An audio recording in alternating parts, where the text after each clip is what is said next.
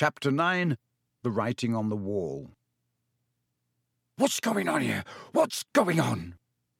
Attracted no doubt by Malfoy's shout, Argus Filch came shouldering his way through the crowd. Then he saw Mrs. Norris and fell back, clutching his face in horror. My cat! My cat! What's happened to Mrs. Norris? he shrieked. And his popping eyes fell on Harry. You! He screeched. You! You've murdered my cat! You've killed her! I'll kill you! I'll. Argus! Dumbledore had arrived on the scene, followed by a number of other teachers. In seconds, he had swept past Harry, Ron, and Hermione and detached Mrs. Norris from the torch bracket. Come with me, Argus, he said to Filch. You too, Mr. Potter, Mr. Weasley, Miss Granger. Lockhart stepped forward eagerly. My office is nearest, headmaster, just upstairs. Please feel free. Thank you, Gilderoy, said Dumbledore. The silent crowd parted to let them pass.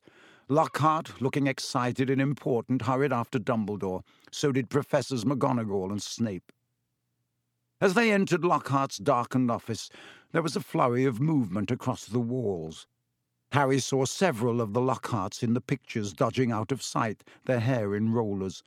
The real Lockhart lit the candles on his desk and stood back.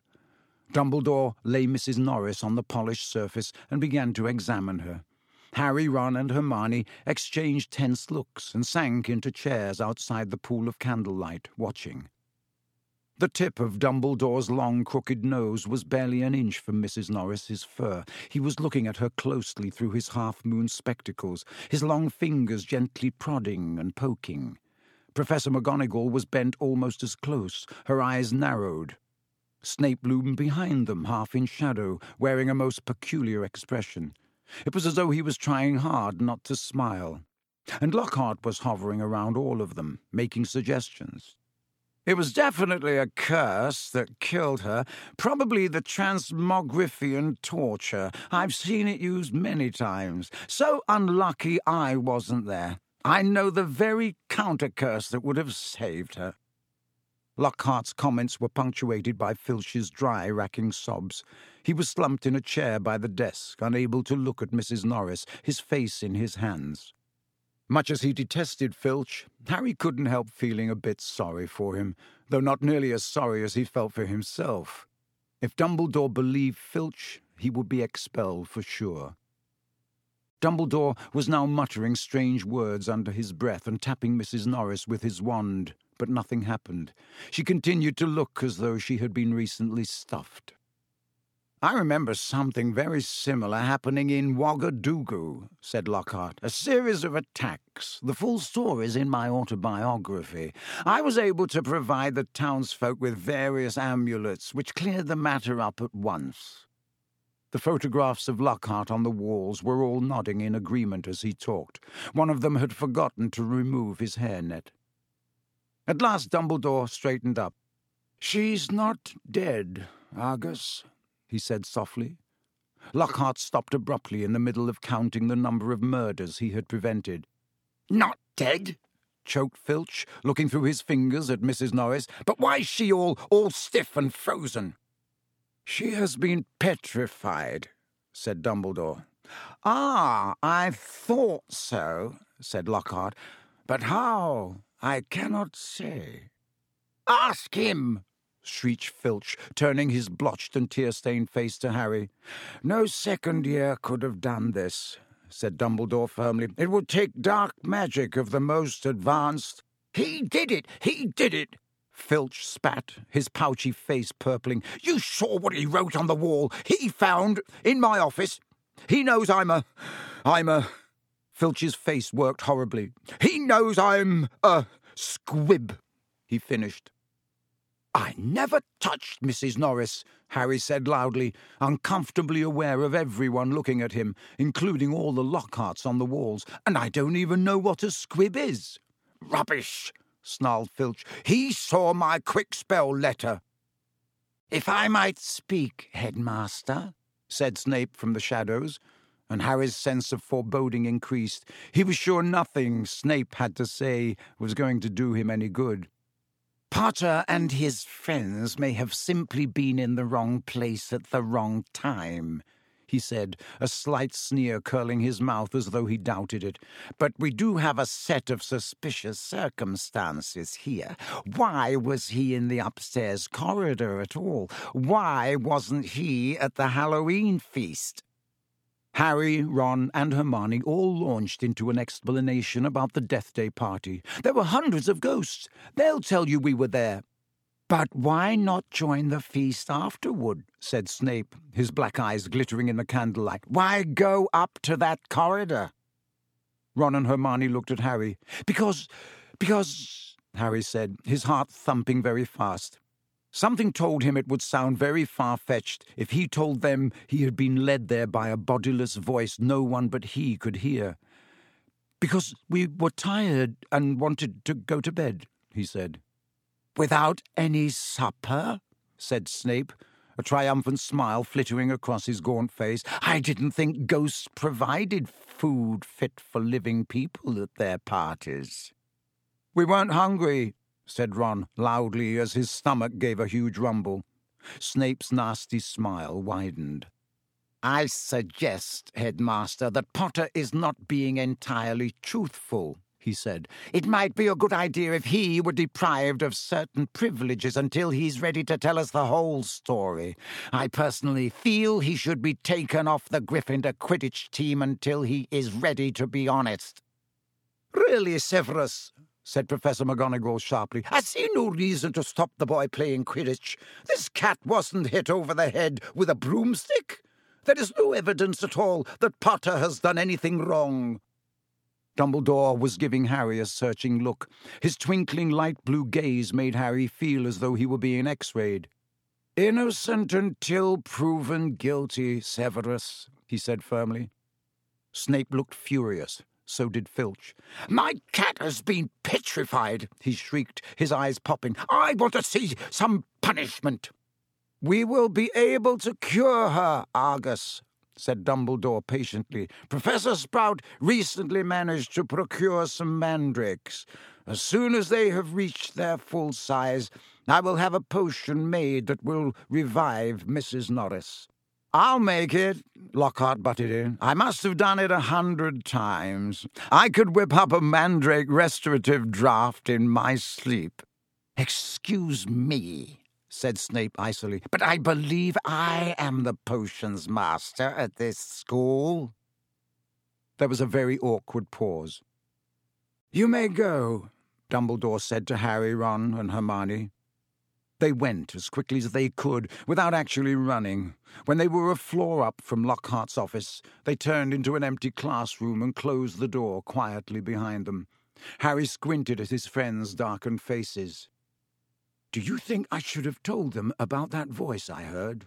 No, said Ron, without hesitation. Hearing voices no one else can hear isn't a good sign, even in the wizarding world. Something in Ron's voice made Harry ask, You do believe me, don't you? Of course I do, said Ron quickly, but you must admit it's weird. I know it's weird, said Harry. The whole thing's weird. What was that writing on the wall about? The chamber has been opened. What's that supposed to mean? You know, it rings a sort of bell, said Ron slowly. I think someone told me a story about a secret chamber at Hogwarts once. Might have been Bill. And what on earth's a squib? said Harry. To his surprise, Ron stifled a snigger. Well, it's not funny, really. But as it's Filch, he said, a squib is someone who was born into a wizarding family but hasn't got any magic powers. Kind of the opposite of muggle born wizards. But squibs are quite unusual. If Filch is trying to learn magic from a Kwikspell course, I reckon he must be a squib. It would explain a lot, like why he hates students so much. Ron gave a satisfied smile. He's bitter. A clock chimed somewhere. Midnight, said Harry. We'd better go to bed before Snape comes along and tries to frame us for something else. For a few days, the school could talk of little else but the attack on Mrs. Norris. Filch kept it fresh in everyone's minds by pacing the spot where she had been attacked, as though he thought the attacker might come back. Harry had seen him scrubbing the message on the wall with Mrs. Skower's all purpose magical mess remover, but to no effect. The words still gleamed as brightly as ever on the stone. When Filch wasn't guarding the scene of the crime, he was skulking red eyed through the corridors, lunging out at unsuspecting students and trying to put them in detention for things like breathing loudly and looking happy. Ginny Weasley seemed very disturbed by Mrs. Norris's fate. According to Ron, she was a great cat lover. But you haven't really got to know Mrs. Norris, Ron told her bracingly. Honestly, we're much better off without her. Ginny's lip trembled. Stuff like this doesn't often happen at Hogwarts, Ron assured her. They'll catch the maniac who did it and have him out of here in no time. I just hope he's got time to petrify Filch before he's expelled. I'm only joking, Ron added hastily as Ginny blanched. The attack had also had an effect on Hermione. It was quite usual for Hermione to spend a lot of time reading, but she was now doing almost nothing else. Nor could Harry and Ron get much response from her when they asked what she was up to, and not until the following Wednesday did they find out. Harry had been held back in potions, where Snape had made him stay behind to scrape tube worms off the desk. After a hurried lunch, he went upstairs to meet Ron in the library and saw Justin Finch Fletchley, the Hufflepuff boy from herbology, coming toward him. Harry had just opened his mouth to say hello when Justin caught sight of him, turned abruptly, and sped off in the opposite direction. Harry found Ron at the back of the library, measuring his history of magic homework. Professor Binns had asked for a three foot long composition on the medieval assembly of European wizards. I don't believe it. I'm still eight inches short, said Ron, furiously letting go of his parchment, which sprang back into a roll. And Hermione's done four feet seven inches, and her writing's tiny.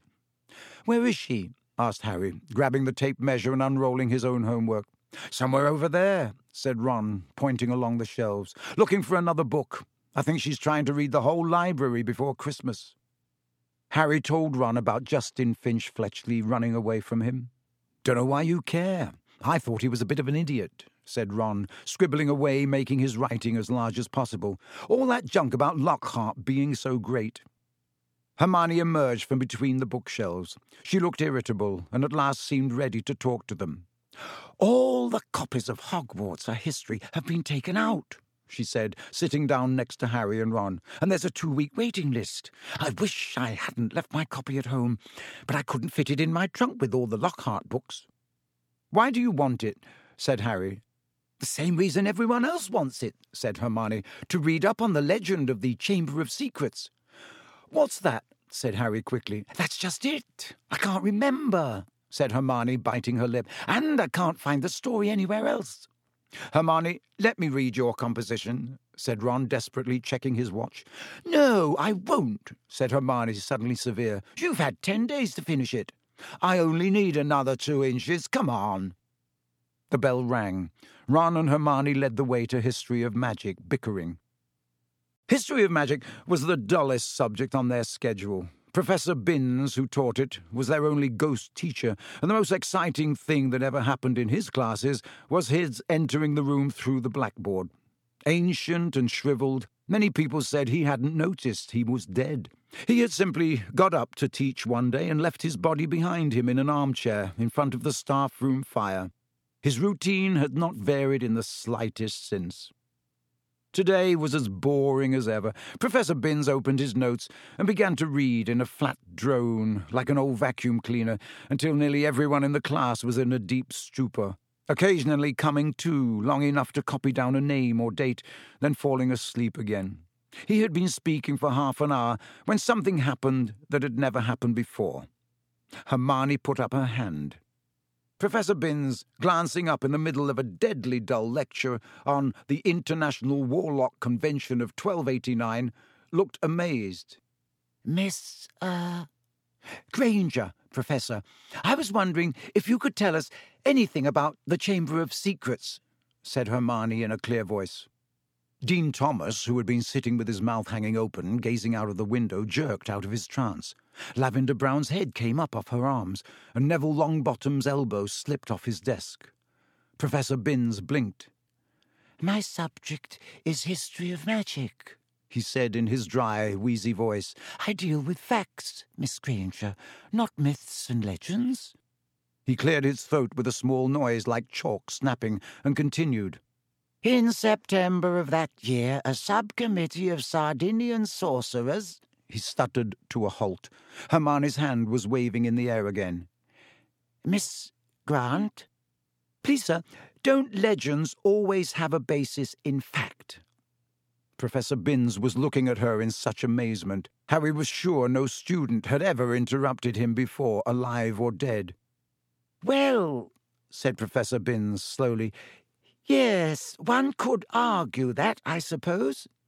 He peered at Hermione as though he had never seen a student properly before. However, the legend of which you speak is such a very sensational, even ludicrous tale.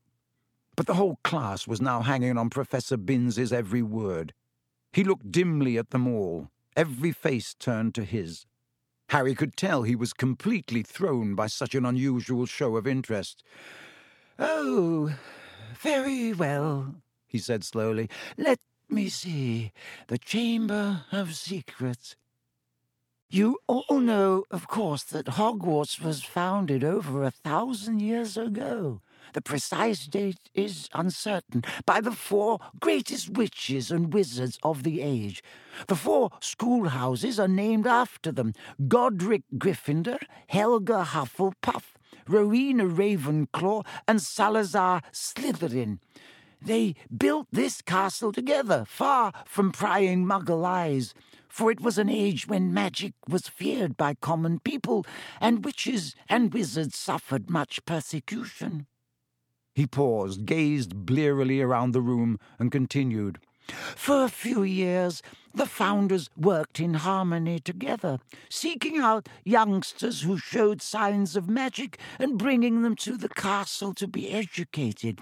But then disagreements sprang up between them. A rift began to grow between Slytherin and the others, Slytherin wished to be more selective about the students admitted to Hogwarts. He believed that magical learning should be kept within all magic families. He disliked taking students of muggle parentage, believing them to be untrustworthy. After a while, there was a serious argument on the subject between Slytherin and Gryffindor, and Slytherin left the school. Professor Binns paused again, pursing his lips, looking like a wrinkled old tortoise. Reliable historical sources tell us this much, he said, but these honest facts have been obscured by the fanciful legend of the Chamber of Secrets. The story goes that Slytherin had built a hidden chamber in the castle of which the other founders knew nothing. Slytherin, according to the legend, sealed the Chamber of Secrets so that none would be able to open it until his own true heir arrived at the school. The heir alone would be able to unseal the Chamber of Secrets, unleash the horror within, and use it to purge the school of all who were unworthy to study magic. There was silence as he finished telling the story. But it wasn't the usual sleepy silence that filled Professor Binns's classes. There was unease in the air as everyone continued to watch him, hoping for more. Professor Binns looked faintly annoyed. The whole thing is arrant nonsense, of course, he said. Naturally, the school has been searched for evidence of such a chamber many times by the most learned witches and wizards. It does not exist a tale told to frighten the gullible. Hermione's hand was back in the air. Sir, what exactly do you mean by the horror within the chamber? That is believed to be some sort of monster which the heir of Slytherin alone can control, said Professor Binns in his dry, reedy voice. The class exchanged nervous looks. I tell you, the thing does not exist, said Professor Binns, shuffling his notes. There is no chamber and no monster. But, sir, said Seamus Finnegan, if the chamber can only be opened by Slytherin's true heir, no one else would be able to find it, would they? Nonsense, oh flattery, said Professor Binns in an aggravated tone. If a long succession of Hogwarts headmasters and headmistresses haven't found a thing. But, Professor, piped up Parvati Patil, you'd probably have to use dark magic to open it. Just because a wizard doesn't use dark magic doesn't mean he can't, Miss Pennyfeather, snapped Professor Binns. I repeat, if the likes of Dumbledore. But maybe you've got to be related to Slytherin, so Dumbledore couldn't, began Dean Thomas, but Professor Binns had had enough. That will do, he said sharply. It's a myth. It does not exist. There is not a shred of evidence that Slytherin ever built so much as a secret broom cupboard. I regret telling you such a foolish story. We will return, if you please, to history, to solid, believable, verifiable fact. And within five minutes, the class had sunk back into its usual torpor. I always knew Salazar Slytherin was a twisted old loony, Ron told Harry and Hermione as they fought their way through the teeming corridors at the end of the lesson to drop off their bags before dinner. But I never knew he started all this pure blood stuff. I wouldn't be in his house if you paid me. Honestly, if the sorting hat had tried to put me in Slytherin, I'd have got the train straight back home. Hermione nodded fervently, but Harry didn't say anything. His stomach had just dropped unpleasantly. Harry had never told Ron and Hermione that the Sorting Hat had seriously considered putting him in Slytherin. He could remember, as though it were yesterday, the small voice that had spoken in his ear when he'd placed the hat on his head a year before. You could be great, you know. It's all here in your head, and Slytherin would help you on your way to greatness. No doubt about that. But Harry who had already heard of Slytherin's house reputation for turning out dark wizards, had thought desperately, not Slytherin. And the hat had said, Oh, well, if you're sure, better be Gryffindor. As they were shunted along in the throng, Colin Creevey went past. Hi, Harry. Hello, Colin, said Harry automatically. Harry, Harry, a boy in my class has been saying you're but Colin was so small he couldn't fight against the tide of people bearing him toward the great hall. They heard him squeak, See you, Harry! And he was gone. What's a boy in his class saying about you? Hermione wondered. That I'm Slytherin's heir, I expect, said Harry, his stomach dropping another inch or so, as he suddenly remembered the way Justin Finch Fletchley had run away from him at lunchtime. People here will believe anything, said Ron in disgust. The crowd thinned, and they were able to climb the next staircase without difficulty. Do you really think there's a chamber of secrets? Ron asked Hermione. I don't know, she said, frowning. Dumbledore couldn't cure Mrs. Norris, and that makes me think that whatever attacked her might not be, well, human. As she spoke, they turned a corner and found themselves at the end of the very corridor where the attack had happened. They stopped and looked. The scene was just as it had been that night, except that there was no stiff cat hanging from the torch bracket, and an empty chair stood against the wall bearing the message, The Chamber of Secrets has been opened. That's where Filch has been keeping guard, Ron muttered. They looked at each other. The corridor was deserted. Can't hurt to have a poke around, said Harry, dropping his bag and getting to his hands and knees so he could crawl along, searching for clues. Scorch marks, he said. Here and here. Come and look at this, said Hermione. This is funny. Harry got up and crossed to the window next to the message on the wall. Hermione was pointing at the topmost pane where about twenty spiders were scuttling, apparently fighting to get through a small crack.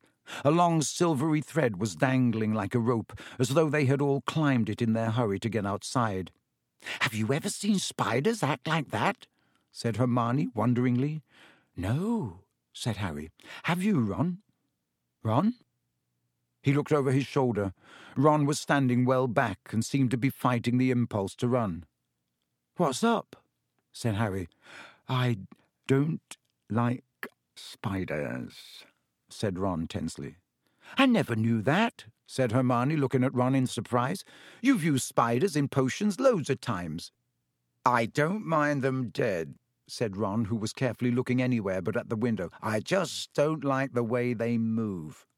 Hermione giggled. It's not funny, said Ron fiercely. If you must know, when I was three, Fred turned my my teddy bear into a great big filthy spider because I broke his toy broomstick. You wouldn't like them either if you'd been holding your bear and suddenly it had too many legs and. He broke off, shuddering. Hermione was obviously still trying not to laugh. Feeling they had better get off the subject, Harry said, Remember all that water on the floor? Where did that come from? Someone's mopped it up. It was about here, said Ron, recovering himself to walk a few paces past Filch's chair and pointing.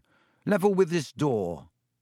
He reached for the brass doorknob, but suddenly withdrew his hand as though he'd been burnt. What's the matter? said Harry. Can't go in there, said Ron gruffly. That's a girl's toilet. Oh, Ron, there won't be anyone in there, said Hermione, standing up and coming over. That's Moaning Myrtle's place. Come on, let's have a look. And ignoring the large out of order sign, she opened the door. It was the gloomiest, most depressing bathroom Harry had ever set foot in. Under a large, cracked, and spotted mirror were a row of chip sinks. The floor was damp and reflected the dull light given off by the stubs of a few candles burning low in their holders. The wooden doors to the stalls were flaking and scratched, and one of them was dangling off its hinges. Hermione put her fingers to her lips and set off toward the end stall. When she reached it, she said, Hello, Myrtle. How are you? Harry and Ron went to look. Moaning Myrtle was floating above the tank of the toilet, picking a spot on her chin. This is a girl's bathroom, she said, eyeing Ron and Harry suspiciously. They're not girls. No, Hermione agreed. I just wanted to show them how, uh, nice it is in here. She waved vaguely at the dirty old mirror and the damp floor. Ask her if she saw anything, Harry mouthed at Hermione. What are you whispering? said Myrtle, staring at him. Nothing, said Harry quickly. We wanted to ask. I wish people would stop talking behind my back, said Myrtle in a voice choked with tears. I do have feelings, you know, even if I am dead. Myrtle, no one wants to upset you, said Hermione. Harry only. No one wants to upset me. That's a good one, howled Myrtle. My life was nothing but misery at this place, and now people come along ruining my death. We wanted to ask you if you've seen anything funny lately, said Hermione quickly, because a cat was attacked right outside your front door on Halloween. Did you see anyone near here that night? said Harry. I wasn't paying attention, said Myrtle dramatically. Peeves upset me so much I came in here and tried to kill myself. Then, of course, I remembered that I'm. that I'm. Already dead, said Ron helpfully. Myrtle gave a tragic sob, rose up in the air, turned over, and dived headfirst into the toilet, splashing water all over them and vanishing from sight although from the direction of her muffled sobs she had come to rest somewhere in the U-bend. Harry and Ron stood with their mouths open, but Hermione shrugged wearily and said, Honestly, that was almost cheerful for Myrtle. Come on, let's go. Harry had barely closed the door on Myrtle's gurgling sobs when a loud voice made all three of them jump. Ron! Percy Weasley had stopped dead at the head of the stairs, prefect badge agleam, an expression of complete shock on his face. That's a girl's bathroom, he gasped. What were you? Just having a look around, Ron shrugged. Clues, you know. Percy swelled in a manner that reminded Harry forcefully of Mrs. Weasley. Get away from there, Percy said, striding toward them and starting to bustle them along, flapping his arms. Don't you care what this looks like? Coming back here while everyone's at dinner? Why shouldn't we be here? said Ron hotly, stopping short and glaring at Percy. Listen, we never laid a finger on that cat. That's what I told Ginny, said Percy fiercely, but she still seems to think you're going to be expelled. I've never seen her so upset, crying her eyes out. You might think of her. All the first years are thoroughly overexcited by this business. You don't care about Ginny, said Ron, whose ears were reddening now. You're just worried I'm going to mess up your chances of being head boy. Five points from Gryffindor, Percy said tersely, fingering his prefect badge, and I hope it teaches you a lesson. No more detective work, or I'll write to Mum and he strode off, the back of his neck as red as Ron's ears. Harry, Ron, and Hermione chose seats as far as possible from Percy in the common room that night. Ron was still in a very bad temper and kept blotting his charms homework. When he reached absently for his wand to remove the smudges, it ignited the parchment. Fuming almost as much as his homework, Ron slammed the Standard Book of Spells Grade 2 shut. To Harry's surprise, Hermione followed suit. Who can it be, though? she said in a quiet voice, as though continuing a conversation they had just been having. Who'd want to frighten all the squibs and muggle-borns out of Hogwarts? Let's think, said Ron in mock puzzlement. Who do we know who thinks muggle-borns are scum? He looked at Hermione. Hermione looked back unconvinced. If you're talking about Malfoy, of course I am, said Ron. You heard him. You'll be next, mudbloods. Come on, you've only got to look at his foul rat face to know it's him. Malfoy, the heir of Slytherin? said Hermione sceptically. Look at his family, said Harry, closing his books too. The whole lot of them have been in Slytherin. He's always boasting about it. They could easily be Slytherin's descendants. His father's definitely evil enough. They could have had the key to the Chamber of Secrets for centuries, said Ron, handing it down, father to son. Well, said Hermione cautiously, I suppose it's possible. But how do we prove it? said Harry darkly. There might be a way, said Hermione slowly, dropping her voice still further with a quick glance across the room at Percy. Of course, it would be difficult and dangerous, very dangerous. We'd be breaking about fifty school rules, I expect. If, in a month or so, you feel like explaining, you will let us know, won't you? said Ron irritably. All right, said Hermione coldly. What we'd need to do is to get inside the Slytherin common room and ask Malfoy a few questions without him realizing it's us. But that's impossible, Harry said as Ron laughed. No, it's not, said Hermione. All we'd need would be some polyjuice potion. What's that? said Ron and Harry together. Snape mentioned it in class a few weeks ago. Do you think we've got nothing better to do in potions than listen to Snape? muttered Ron. It transforms you into somebody else. Think about it. We could change into three of the Slytherins. No one would know it was us. Malfoy would probably tell us everything. He's probably boasting about it in the Slytherin common room right now. If only we could hear him. This polyjuice stuff sounds a bit dodgy to me, said Ron, frowning. What if we're stuck looking like three of the Slytherins forever?